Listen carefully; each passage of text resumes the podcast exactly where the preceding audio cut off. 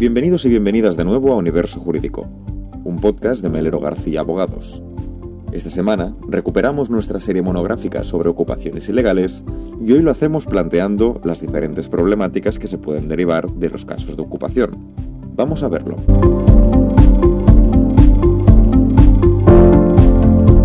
En el podcast anterior, el primero de esta serie monográfica, os planteamos los delitos de allanamiento de morada y de usurpación de bien inmueble. En esta ocasión, venimos a hablar de tres delitos que es frecuente encontrar aparejados a los anteriores. El delito de daños, el delito de defraudación de fluido eléctrico y el delito de amenazas. No es inusual que en algunos casos, cuando se dan ocupaciones de viviendas, existan situaciones en las que se causan daños en la propiedad ocupada, se manipulan los suministros para pinchar la electricidad, el gas o el agua, o se produzcan amenazas contra otros vecinos. Hay que destacar que estas conductas también pueden ser delictivas y comportar sanciones penales a quien las comete. Lo explicamos.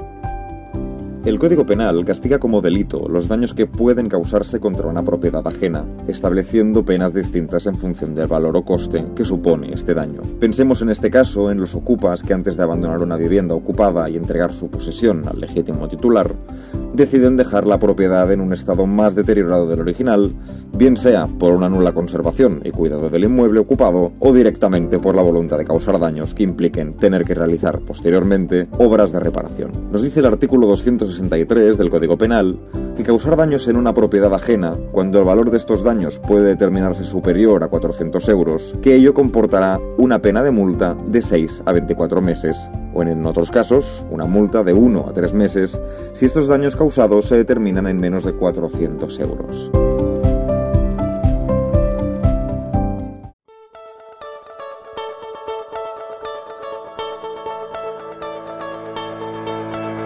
Además, la norma penal prevé sanciones más graves, con penas de prisión de 1 a 3 años y multa de 12 a 24 meses para los que causen daños en los que concurra alguna circunstancia agravante específica, como podrían ser que estos daños se produzcan para impedir el libre ejercicio de la autoridad, que se empleen sustancias venenosas o corrosivas, o que por su magnitud arruinen al titular del inmueble o lo coloquen en una grave situación económica.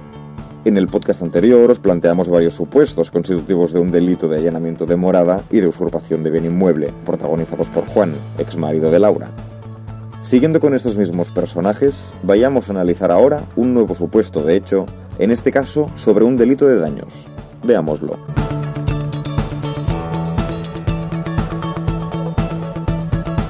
Nos encontramos de nuevo con el caso de Juan, ex marido de Laura.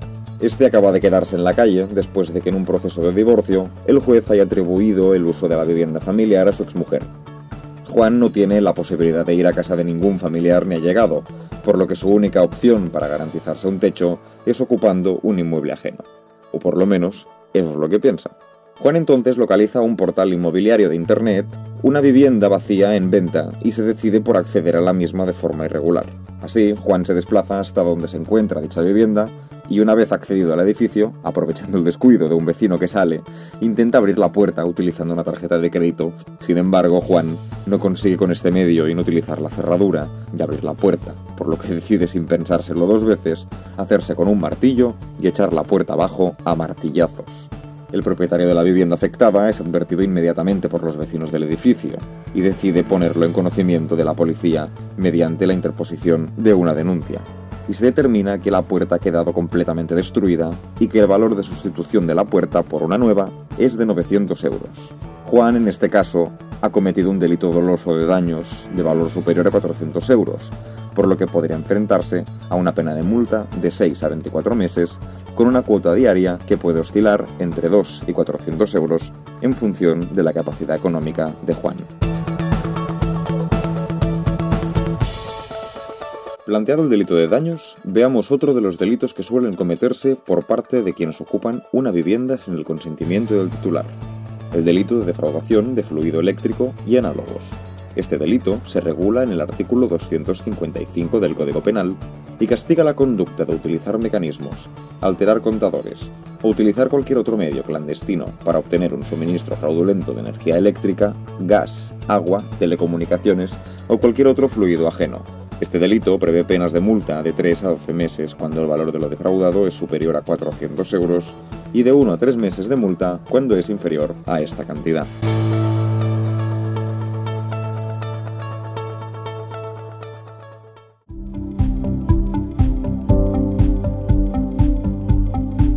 El delito de defraudación de fluido eléctrico y análogos se regula para proteger el patrimonio económico en lo que se refiere al uso y requiere que se cause un perjuicio demostrable y cuantificable en detrimento del titular del servicio. Este delito es doloso, por lo que significa que quien lo comete debe tener un claro conocimiento de que, con su actuar, se está beneficiando ilícitamente de un servicio ajeno en perjuicio de otro, sea un usuario particular o la propia empresa distribuidora, sin que pueda apreciarse delictivo si es cometido por imprudencia o por desconocimiento. Vamos a poner un ejemplo ahora de este caso. Nuestro conocido Juan, después de haber tenido que abandonar el domicilio familiar atribuido a Laura, ha conseguido acceder ilícitamente a una vivienda que no es suya, sin tener el consentimiento del titular de la misma. Juan podría decir que ya tiene resuelta la necesidad de un techo, pero está claro que para poder vivir normalmente en este inmueble deberá contar con varios suministros de los que no tiene intención de contratar ninguno. Así Juan decide acceder al cuarto de contadores del edificio por la noche y aprovechándose de sus conocimientos de electricidad, habilidosamente puente al suministro eléctrico del vecino del piso de arriba y consigue beneficiarse de este en la vivienda ocupada, disponiendo durante dos meses de electricidad sin coste para él. Sin embargo, Gerard, el vecino afectado, detecta un consumo anómalo en su factura, por lo que decide contactar con la compañía eléctrica y preguntar qué está pasando. La compañía envía a un técnico para revisar el contador y una vez allí se detecta que Juan se está aprovechando de los kilovatios del contrato de Gerard, por lo que equivaldría a 380 euros. En este caso, Juan habría cometido un delito de defraudación de fluido eléctrico por la manipulación del contador de su vecino, utilizando un medio clandestino para ello.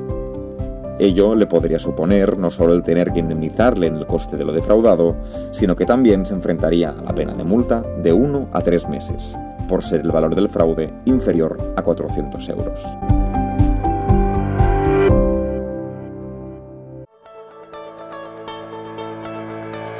Finalmente, vamos a plantear otra de las situaciones que pueden darse en los casos de ocupaciones de inmuebles. Si bien este no suele ser uno de los supuestos más comunes, en la práctica se demuestra en ocasiones recurrente. Estamos hablando en este caso de un delito contra la libertad de las personas, el delito de amenazas. Y aquí queremos hablaros de dos tipos de amenazas, las amenazas de un mal que constituye delito y las amenazas de un mal que no constituye delito. El artículo 169 del Código Penal establece que amenazar a una persona con un mal que se traduzca en la comisión de un delito de homicidio, lesiones, aborto, un delito contra la libertad, de tortura o contra la integridad moral, contra la libertad sexual, la intimidad, el honor, el patrimonio y el orden socioeconómico, será castigado con la pena de prisión de 1 a 5 años cuando esta amenaza se condicione a algo que deba hacer la persona amenazada, por ejemplo, pagar una cantidad de dinero, y además se consigue este propósito. En el caso de que se produzca esta amenaza, pero no se cumpla con la condición impuesta, la pena aplicable es de prisión de 6 meses a 3 años. Pero no todas las amenazas están condicionadas. Una amenaza de causar un mal que constituye delito sin más, es decir, sin imponer una condición para no producir este mal, puede comportar también una pena de prisión de 6 meses a 2 años. Además, el artículo 169 castiga con penas de 3 a 5 años de prisión el hecho de amenazar a alguien imponiéndole una condición y esta amenaza se hace por escrito, por teléfono o por cualquier medio de reproducción o comunicación o en nombre de entidades o grupos supuestos, siempre y cuando se cumpla esta condición. En el caso de que no se cumpla esta condición, pero se haga una amenaza con estos requisitos, la pena a imponer irá de un año y tres meses a dos años de prisión. Por otra parte, el artículo 171 del Código Penal castiga con penas de prisión de tres meses a un año o multa de 6 a 24 meses el hecho de amenazar a una persona con un mal que no constituye un delito, cuando se impone una condición que no es exigible. Si se cumple con esta condición, las penas pueden ser de prisión de 7 meses y 15 días a un año o de multa de 15 a 24 meses. Si esta amenaza de un mal que no constituye delito se condiciona además al pago de una cantidad o recompensa y consiste en revelar o difundir hechos referentes a su vida privada o relaciones familiares que no sean públicamente conocidos, si esto puede afectar a la fama, al crédito o al interés del amenazado, ello puede comportar penas de prisión de 2 a 4 años si se consigue que se cumpla con la imposición o de 4 meses a 2 años si no se consigue. Finalmente, decir que si se amenaza de forma leve a una persona, fuera de los casos expuestos anteriormente, esto puede comportar una pena de multa de 1 a 3 meses siempre y cuando la persona afectada presente una denuncia.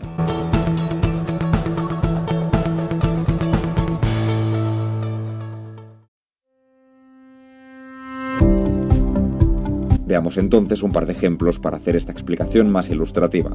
Nos encontramos nuevamente con Juan, que ha accedido a una vivienda de forma ilegal y está pirateando el wifi de su vecino Gerard.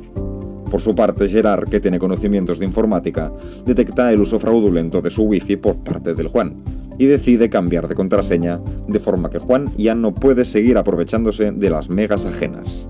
Juan, al ver que Gerard le ha privado del uso fraudulento del wifi, decide llamar al timbre de casa de Gerard y le exige que si no le devuelve el wifi, le va a pegar una paliza. Sin embargo, Gerard no cede ante este hecho y decide no cambiar la contraseña y seguir repetando el wifi de su vecino.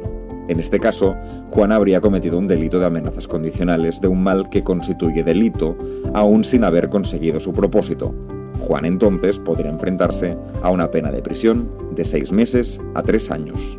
En un supuesto distinto, imaginemos que Juan, ante el caso que Gerard le veta el acceso ilegítimo a su wifi, decide llamar al timbre de su vecino y le exige que le devuelva el wifi, pero esta vez no le amenaza con pegarle una paliza, sino en revelar a todos sus amigos y familiares que éste mantiene una relación sentimental paralela con otra persona que no es su pareja actual.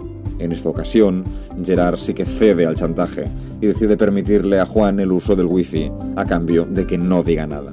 Juan comete entonces un delito de amenazas de un mal que no constituye delito, explicar la relación paralela de Gerard, imponiendo una recompensa por no revelar este secreto, el uso del wifi. Al haber conseguido que Gerard cumpla con lo que Juan le impone, esto podría comportarle a Juan una pena de prisión de 2 a 4 años.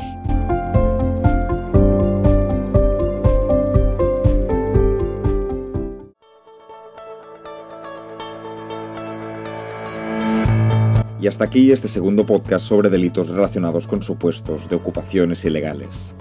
Esperamos que haya sido de vuestro interés. En el próximo y último podcast de esta serie monográfica, os plantearemos las alternativas civiles que existen en eventuales situaciones problemáticas derivadas de la ocupación. Como siempre, nos vemos la próxima semana en Universo Jurídico. Gracias por escucharnos.